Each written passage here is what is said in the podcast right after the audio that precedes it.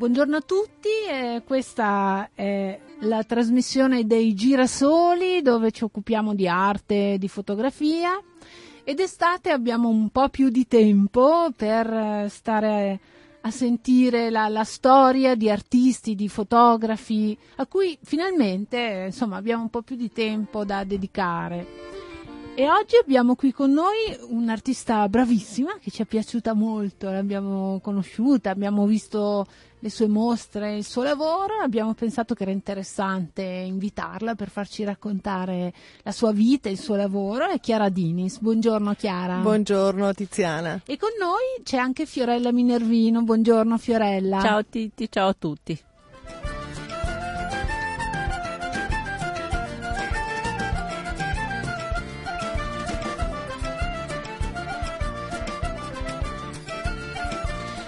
Allora, Chiara Dynys, nata a Mantova, giusto? Mantova.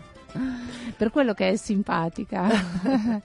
Allora, adesso poi ci faremo raccontare come ha cominciato, come mai ha scelto questa strada, come è arrivata l'arte nella sua vita, però io vorrei partire da uno degli ultimi eventi, forse l'ultimo, almeno per noi che abitiamo a Milano, che era la mostra al Museo Poldi Pezzoli, dove c'è stato un incontro tra Piero della Francesca e Chiara Dynys. Lì c'è stato un innamoramento, una mostra di cui si è occupata anche Fiorella Minervino, ce ne siamo occupati, no? Nei Girasoli, e cos'era, maggio se non sbaglio, no?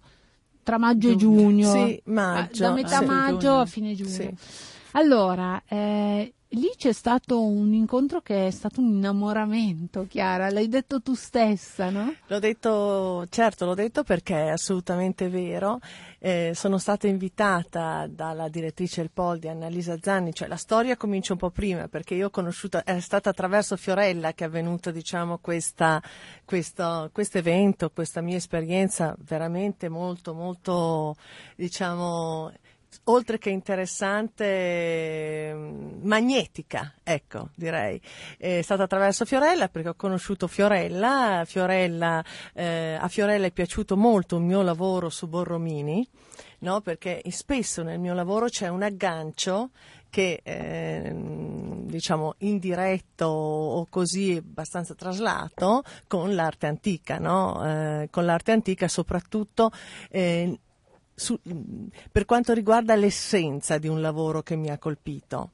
E allora, diciamo, per quindi quanto riguarda, guardi un lavoro, io di un guardo artista. Un lavoro, per esempio di Borromini ho guardato il passaggio di Palazzo Spada, perché è un attraversamento, una fuga prospettica, una specie di grande giocattolo in cui tu entri e ti senti un gigante dentro a una falsa prospettiva che non ti aspetti da fuori, e ho trovato naturalmente la cosa geniale, anche molto, non lo so, assolutamente affascinante, e ho costruito un lavoro che ha per titolo appunto Falsa prospettiva, che è appunto ricostruito su queste stesse proporzioni, solo che invece delle colonne ci sono degli Shanghai colorati, alla fine invece del piccolo giardino in miniatura c'è una luce. Ecco, questo per ricostruire tutta la storia dell'inizio del Poldi.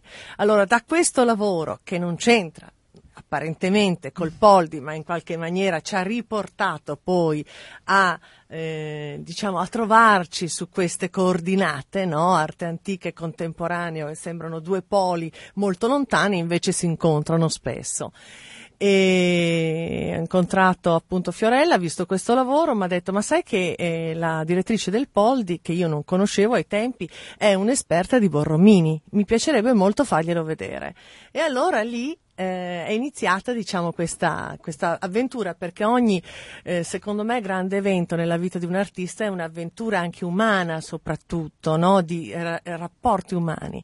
È iniziata questa avventura molto molto bella, e lei mi ha fatto conoscere Annalisa, abbiamo parlato di Borromini, Annalisa Zanni, la direttrice del Poldi, abbiamo parlato di Borromini, ci siamo così incontrate su questa passione per questo architetto, artista geniale, segnale che diciamo era la parte sofferente di quel tempo, perché Bernini grande successo, Borromini era un po' più infelice, ecco, perché non aveva le grandi committenze, così insomma tutte queste storie. Dopodiché Annalisa Zanni a un certo punto mi ha detto: vai a vedere il Poldi per bene, perché l'avevo già, era un luogo che avevo già naturalmente visitato, che potresti fare degli incontri, se ne fai uno, su questo incontro portami un progetto.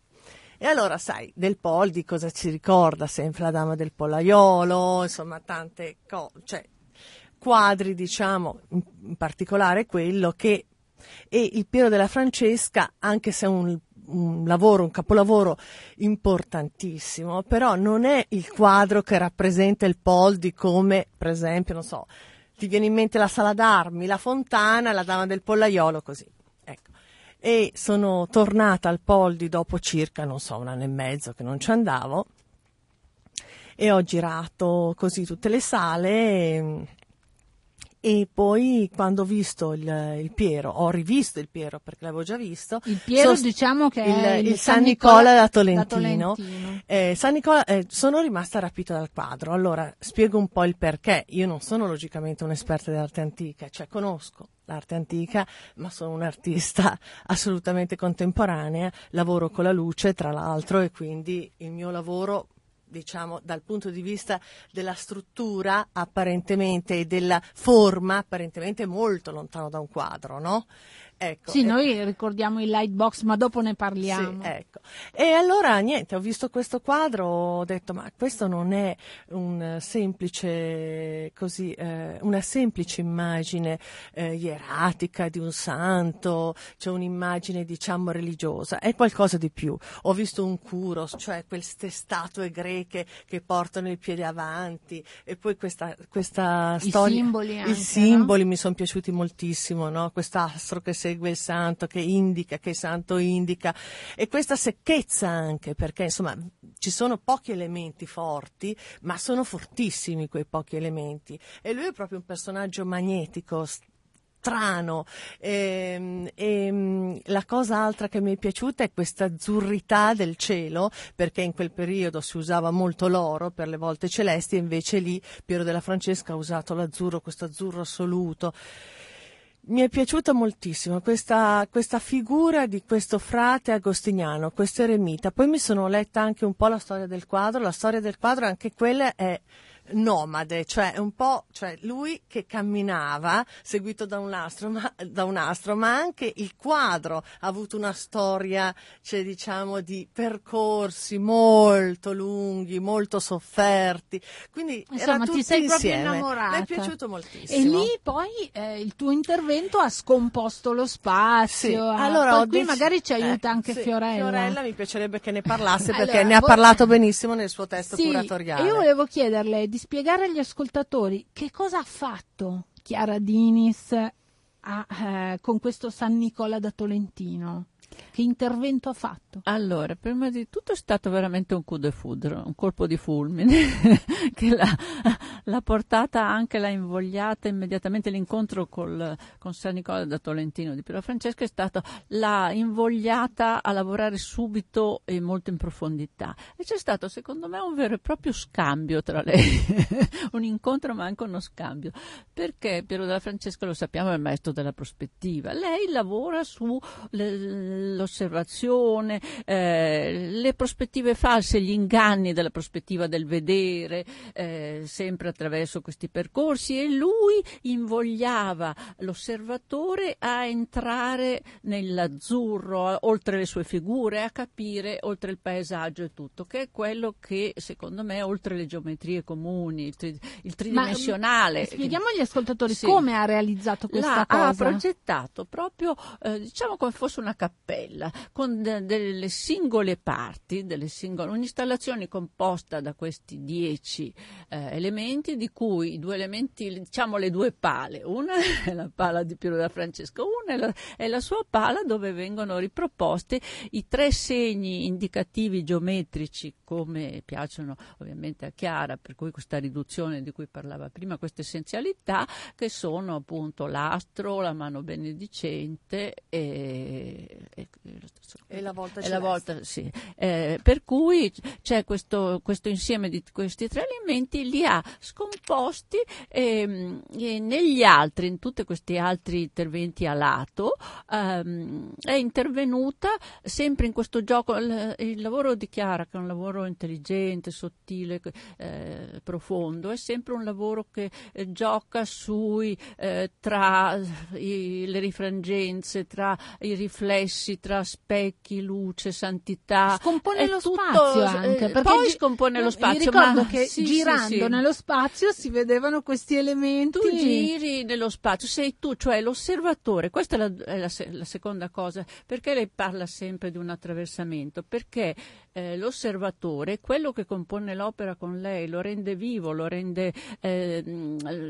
l'opera vive delle due cose, della sua creatività ovviamente, ma anche della partecipazione dell'osservatore, il quale muovendosi muove questo gioco di riflessi, questo gioco di ombre, di luci, di santità, e anche questo azzurro di cui parlava, per cui secondo me lei in quest'opera ha avuto proprio, direi, un salto di qualità, è stata una cosa in più, perché si è avvicinata a questa spiritualità di Piero della Francesca, per cui io parlavo di ansia di cielo, di ansia di azzurro, ansia di spiritualità, cioè una dimensione trascendente che normalmente lei non aveva, perché è sempre un po' critica nei confronti degli inganni, della percezione, del vedere così.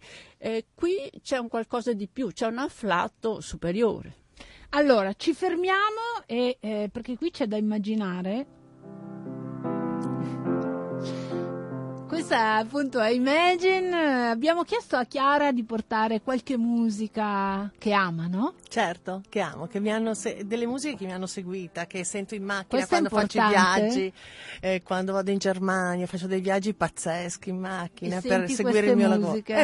Sento anche queste musiche. Questa è una delle più amate? Sì, questa è una delle più amate, con alcune altre che ci sono, che ho in mente, diciamo, che ho nella testa, è una delle più amate. Lonely sky. Imagine all the people living for today. Ecco, allora... Imagine, poi sentiremo altre musiche che Chiara ci ha portato. Chiara Dynys è qui con noi, voi siete all'ascolto dei Girasoli. Questi speciali sono monografie che dedichiamo agli artisti, ai fotografi che ci piacciono di più. Ecco, partiamo un po' dai tuoi inizi, no? Come hai cominciato? Dicevamo che sei nata a Mantova. E poi sei venuta a Milano, ho studiato a Mantova. Sono nata a Mantova, ho cominciato con delle piccole mostre, diciamo, nei dintorni, come fanno. Ho fatto una prima mostra in una libreria che si chiama Libreria Einaudi. Ma tu hai studiato arte? Ero una ragazzina proprio. Io non ho studiato arte, ho fatto il liceo classico e poi ho fatto scienze politiche. Non mi sono laureata, quindi tutta un'altra roba. Ai tempi così erano degli studi un po' strani, diciamo, quindi la via un po' strana. Erano fine anni 70 quando ero a Mantova, primi anni 80, quindi parliamo di decenni fa, in cui erano tempi in cui l'arte contemporanea era proprio veramente un terreno per pochi. Adesso invece mi piace molto vedere che c'è un interesse allargato.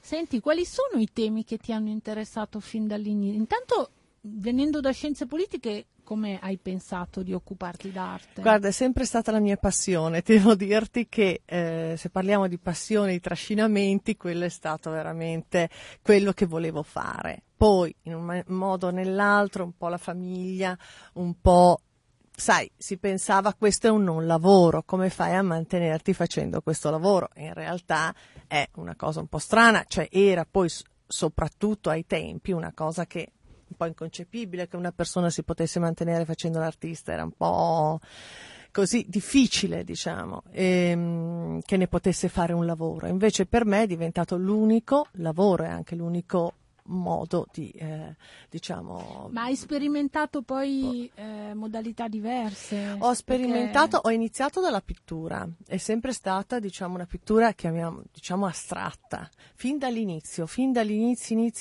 proprio dai primi anni '80, ed ero veramente, cioè, abbastanza, cioè, studiavo, cioè, ero ancora a Mantova, facevo il liceo. Ecco, fine anni '70 io facevo delle stratificazioni di colore, erano come delle tracce sovrapposte, e mi ricordo che andavo a Populonia a raccattare della sabbia con la pirite dentro, perché mi piaceva moltissimo mettere, cioè usare il colore, usare gli smalti, usare le resine con questa materia, no? E quindi facevo, come dire, una sperimentazione, virgolette, insomma, adesso mi sembra anche una sperimentazione, come dire, ingenua, comunque erano le mie esperienze sui materiali, che mi sono sempre piaciuti da morire, cioè a me è sempre piaciuto lavorare sperimentando i materiali tantissimo. Questo è stato il mio inizio, cioè la forma nel senso di una forma molto secca, cioè che secondo me già era precognitrice un po' di quello che poi è stato un po' il fil rouge del mio linguaggio, cioè il passaggio, no? Perché anche queste stratificazioni poi erano degli attraversamenti, erano come delle tracce sovrapposte, e poi la materia.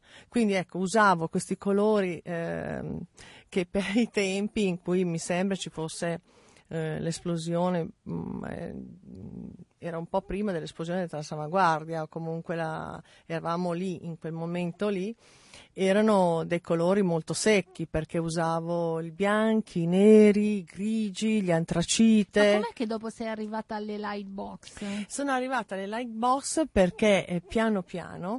Per gli ascoltatori, sì, sono queste sorte di scatole luminose con dentro... parole, con immagini che si trasformano, perché ho usato anche molto questa tecnica che si chiama lenticolare, ho usato altre tecniche, comunque anche quella. Sì, sono arrivata poi alla luce molto lentamente, diciamo, perché prima il primo passaggio è che questa forma si è estroflessa e quindi è diventata, diciamo, un quadro. Ha preso spazio, è diventato come un quadro un po' in movimento, no? È diventato un quadro mosso. Ecco, poi da questa estroflessione ho costruito i primi ambienti. Sono stati, per esempio, l'antro della Sibilla, che era un luogo che mi aveva assolutamente rapita, e quindi ho ricostruito l'antro della Sibilla tutto di zolfo e di tela dipinta con lo zolfo. Da lì, no, da questi prime forme ambienti, sono arrivata al primo ambiente di luce.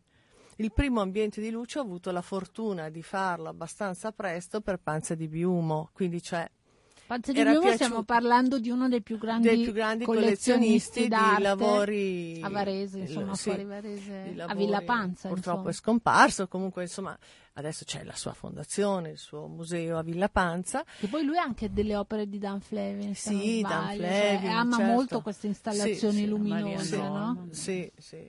Ecco, Fiorella, non so se tu vuoi anche chiedere qualcosa a Chiara, visto che la conosci bene, sul suo lavoro. Sì, volevo sapere questo. Chiara usa molti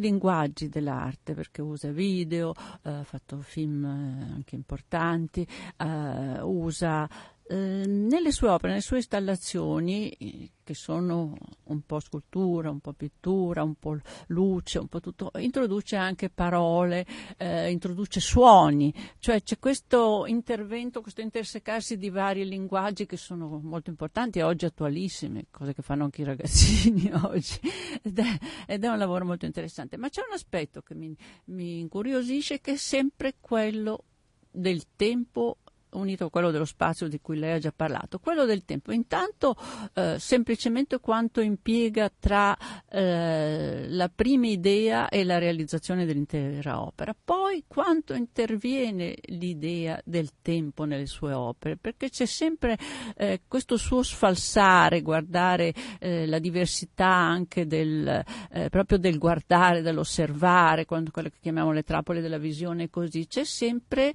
un qualcosa che c'entra, qualcosa che ti mette quasi a disagio, ti disarticola. Ecco, io vorrei sapere, Chiara, quanto interviene.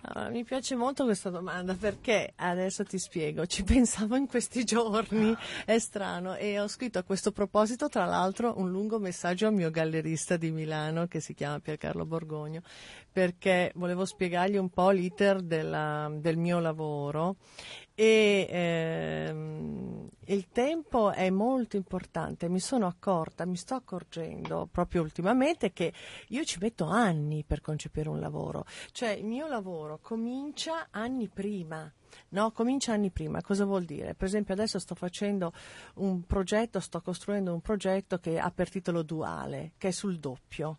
È sul doppio e e anche sulla solitudine. Sono, come dire, delle immagini. Adesso non sto a spiegare la tecnica, non sto a spiegare come sarà, no, anche perché vorrei che fosse una sorpresa. Poi, ecco. Però voglio dire, questo Duale è sul doppio e sulla coppia in qualche maniera, che però non è mai umana, è sempre o di oggetti o di animali, ma sono sempre coppie, come dire, nella solitudine, come dire, delle coppie che tu trovi le trovi attraverso la tua solitudine, perché ti senti solo e quindi vedi tutto in coppia. Io su questo lavoro sono anni che ci medito. Avevo scritto un corto su questo lavoro che in qualche maniera poi ho ritrovato in un film di Faenza, che sono I giorni dell'abbandono, che mi è piaciuto molto. Sì. Avevo fatto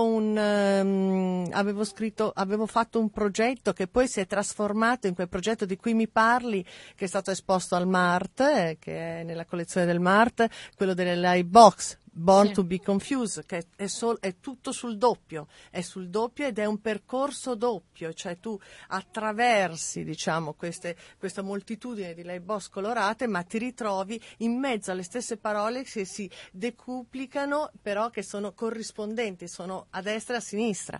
Ecco, cioè ho lavorato per tanto tempo fino ad arrivare poi a esplicitarlo come avevo concepito, come l'avevo pensato all'inizio, cioè a renderlo quasi una storia più, dichiarata. Ecco, quindi ci metto anni per costruire un lavoro. Quindi questo è il tuo rapporto col tempo? Col tempo è un rapporto, lento. Poi, invece, quello che mi chiede ancora Fiorella, cioè il tempo nel mio lavoro, cioè il tempo della percezione, no? Ecco, per me quello è il tempo, dell'attraversamento quasi fisico del frutto davanti a un lavoro, perché spesso proprio col movimento del suo corpo un fruitore, col movimento del suo sguardo, con il suo passaggio definisce il senso di questo lavoro.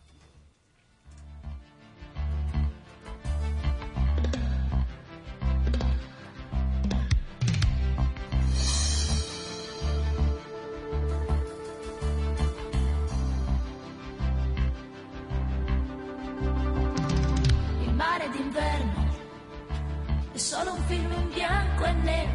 E questo è un altro amore di Chiara, Loredana Bertè. Sì, mi piace molto Loredana Bertè, perché secondo me non è stata abbastanza riconosciuta in Italia.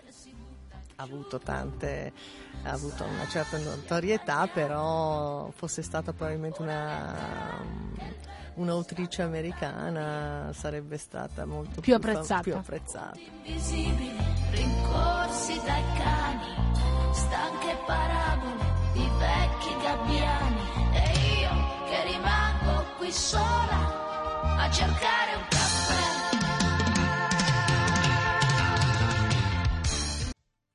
Eccoci qua, allora siete all'ascolto dei Girasoli, oggi abbiamo due signore, due gradite ospiti, Chiara Dynys, artista, e Fiorella Minervino, studiosa, critica e nostra cara collaboratrice.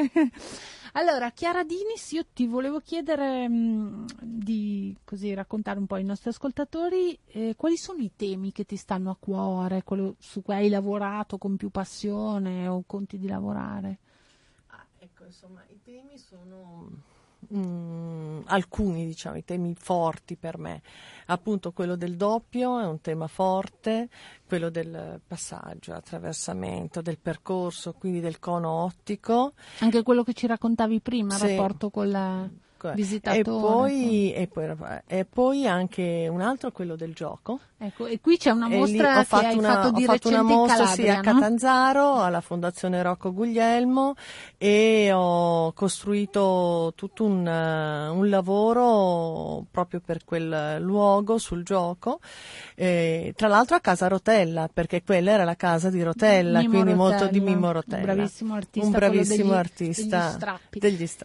Fiorella Minervino l'ha vista questa mostra e ti chiederei di spiegare brevemente agli ascoltatori di cosa si trattava. Era una mostra sul tema del gioco e sostanzialmente non solo il gioco come rischio, ma come centro scentrato, nel senso che a Chiara interessa sempre un po' il decentramento, questa perdita che abbiamo tutti di sensazione, di equilibrio e tutto, che lì veniva potenziata in tutte queste opere dove c'erano appunto degli omaggi, delle lightbox in pratica, e poi c'erano doveva esserci delle fughe prospettiche, poi c'erano gli Shanghai che sembrava che crollassero, e invece delle bacchette del tradizionale gioco cinese restavano, che devono cadere. C'è questa teoria per cui secondo l'antica Cina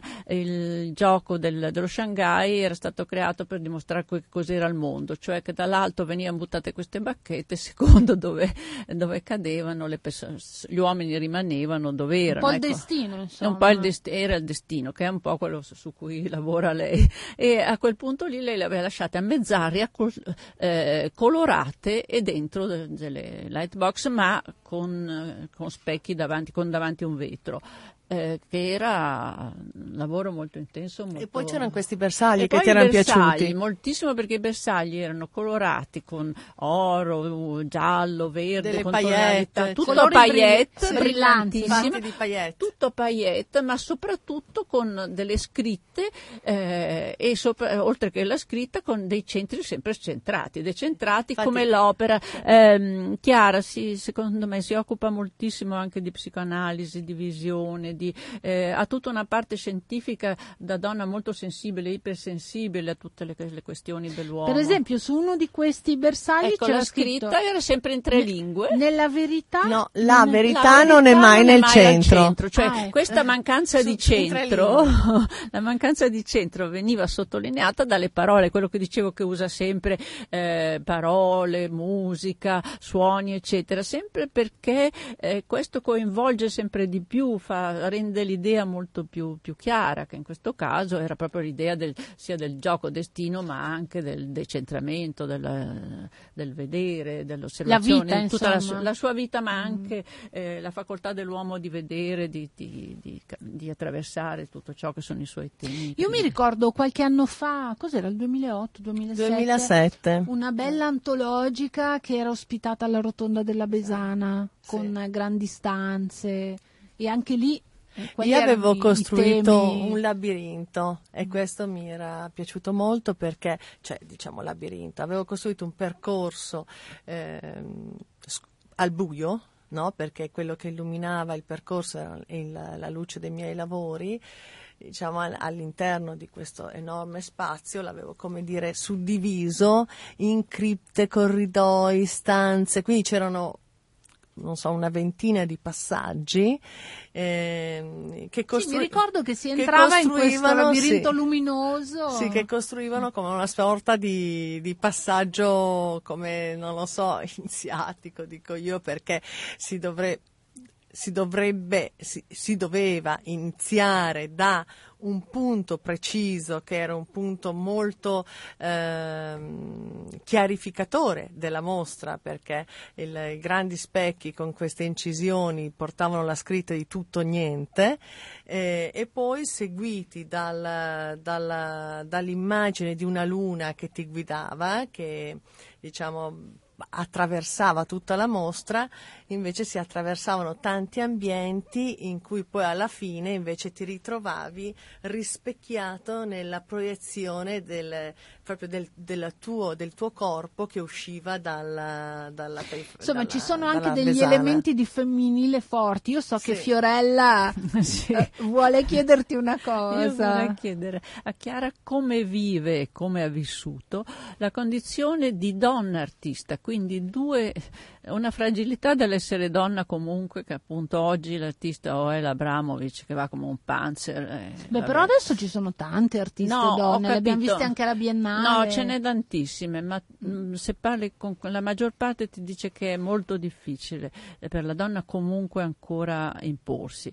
E come donna e come artista, che sono due cose. Già l'artista ha una sua solitudine, una sua fragilità di proprio, e tenderebbe a chiudersi sempre di più, mentre oggi l'artista si apre sempre di più verso la gente, la massa, deve essere popular, deve piacere a tutti. Che dici, Chiara? Ma io dico che appunto questo esempio dell'Abramovic, che è un artista che mi piace molto, è un esempio diciamo un po' particolare, perché l'Abramovic ha messo in scena sempre se stessa, no? Quindi si è caricata in prima persona della responsabilità del suo lavoro, no? Cioè anche proprio usando dal punto di vista, usando il suo corpo.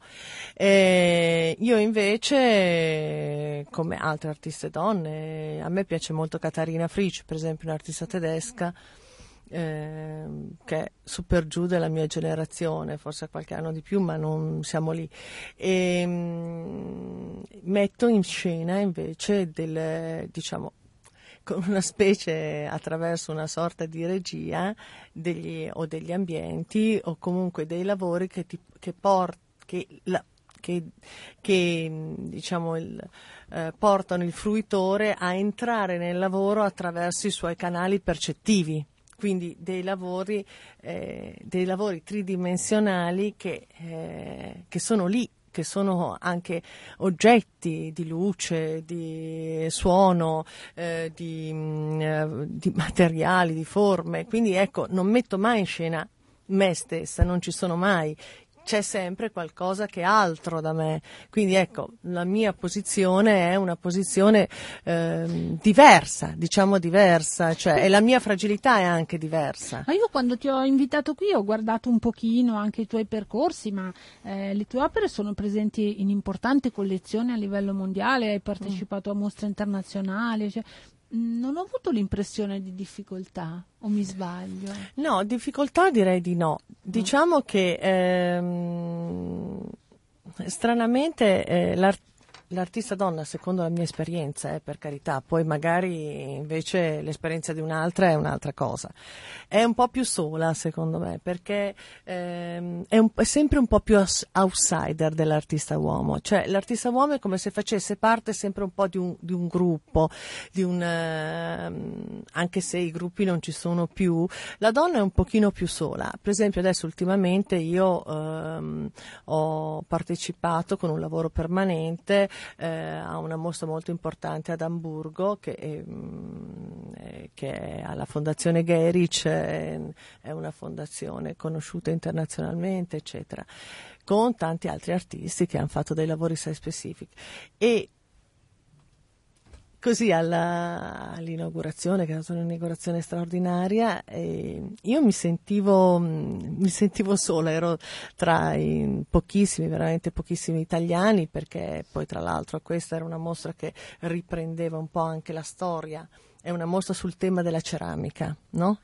la storia della ceramica nell'arte da Fontana ai giorni nostri, e vedevo, non so, gli artisti tedeschi, non so, i maschietti sempre un po' più in gruppo, eccetera, invece io ero un po' più sola, ma non solo perché sono italiana, ma anche perché secondo me le donne sono un po' non meno accettate, ma un pochino più sole, capisci? Si tende a fare un gruppo più facilmente con gli uomini, con i ragazzi. Senti, io avevo anche altre domande da farti, sì. Però adesso mi volevo fermare un istante con questo signore che è Prince, credo. Sì, Prince. Lo ascoltiamo per un istante e poi ti voglio chiedere una domanda che sembra banale, ma secondo me non lo è, se l'artista ha un ruolo nella società. I never meant to call you when you borrowed.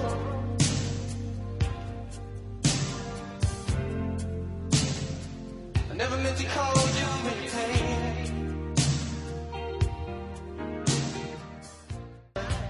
Torniamo in studio con Chiara Dynys e Fiorella Minervino.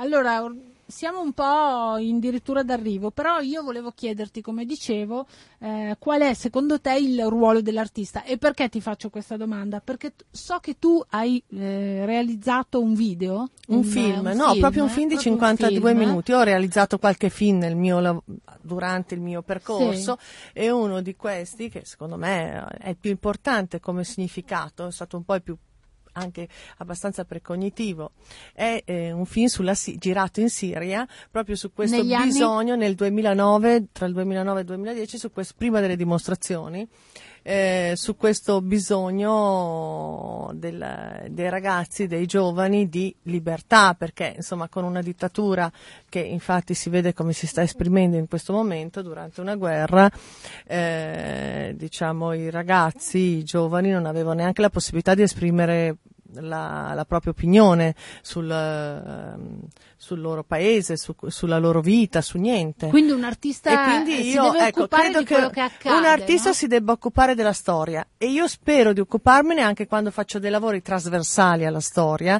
e quando faccio dei lavori, diciamo, che apparentemente hanno dei valori soprattutto estetici, ma sono sempre dei lavori che di fondo spero e sento hanno un'importante relazione con la storia. Come è entrato nel tuo lavoro questo desiderio di libertà dei giovani siriani? Questo lavoro è entrato, cioè ho cominciato a lavorare, come sempre io lavoro parecchio tempo prima sui miei progetti, nel 98. Io ho fatto una mostra da No Code e poi a Santa Maria della Croce appunto sulle donne coi burka, e con un commento musicale di Moni Ovadia, tra l'altro, che è una cosa interessante perché Moni Ovadia è israeliano, e ho costruito dei burka con dei coltelli di rame, come dire, sulle teste di questi burka, attraversati da questi coltelli che si muovevano con dell'aria e con del suono, che sembravano delle voci spezzate di queste donne, no? E questo lavoro ha per titolo Limitare i danni. Ecco, e poi da lì ho continuamente lavorato su questa tematica, dell'impossibilità della parola, di esprimere la propria opinione, e ci ho lavorato parecchio, delle donne in particolare, ma anche della gente di quel paese. E ho fatto un grande slideshow che è stato esposto allo ZKM a Karlsruhe dopo qualche anno, che aveva per titolo Sipario, e che appunto componeva di 250 immagini, in parte erano fotografie di tutto il Medio Oriente, degli anni ancora, diciamo, tranquilli, ma che già avevano in sé una forte energia di fermento. Allora queste recenti primavere arabe, chissà, ti avranno interessato? Mi hanno molto interessato, e tra l'altro io le sperimento, perché io lavoro nei paesi arabi, perché la mia produzione si svolge là, quindi io assisto, diciamo, adesso in Siria non ci posso più tornare logicamente, ma ero là alle prime dimostrazioni. I miei amici naturalmente sono dei personaggi che stanno cercando di cambiare la situazione, dei ragazzi che stanno stanno cercando di cambiare la situazione a costo della vita, e molti sono immigrati in Egitto. In Egitto adesso sta succedendo un altro secondo ribellione, quindi insomma ci sono tante cose che io vivo personalmente, perché mi piace produrre i lavori lì anche,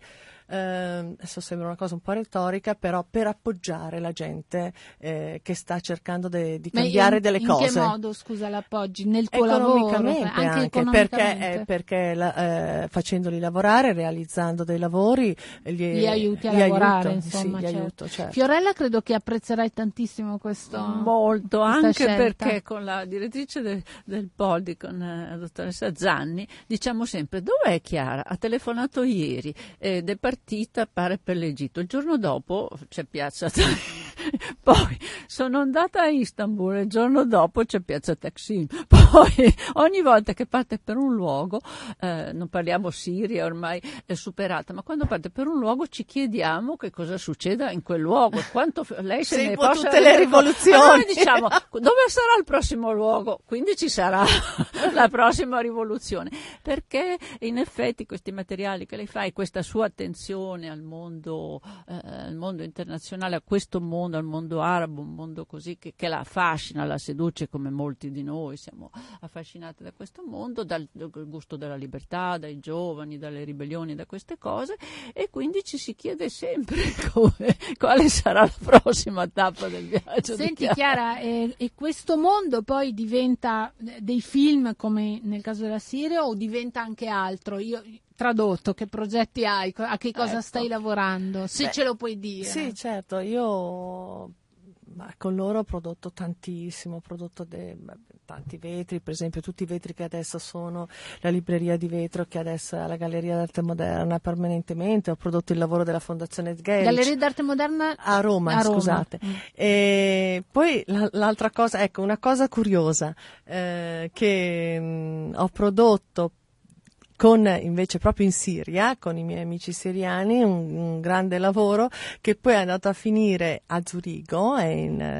Sono 4 ingressi, sono 8 sculture luminose nei 4 ingressi di un palazzo al centro di Zurigo, che è un palazzo costruito e abitato da ebrei, quindi e loro hanno accettato anche, erano anche molto, invece sapevano che appunto la mia produzione era in Siria. I cittadini ebrei erano contentissimi. Saranno stati democratici. Molto, devo dire, molto. Sai, anche noi abbiamo avuto governanti lontani dal sentire di molti di noi. Ma secondo me comunque la gente giovane è molto democratica in generale al mondo, sì, cioè hanno voglia di democrazia. Queste comunque sofferenze sono delle sofferenze che aspirano a una democrazia difficilissima da raggiungere, ma anche la gente, anche i musulmani, che sono i miei amici, tantissimi sono musulmani. Beh, le nuove generazioni, vogliono la democrazia, certo. Tutti vogliono democrazia, nessuno vuole delle chiusure, tutti vogliono delle aperture. Sì, solo che appunto devono un po' conciliare con le loro tradizioni culturali, che insomma è molto, a volte è un'eredità pesante. Sì. Ma diciamo che sono più legati i vecchi a queste tradizioni, loro sono legati però in una maniera secondo me anche bella e abbastanza equilibrata. Poi per quello che riguarda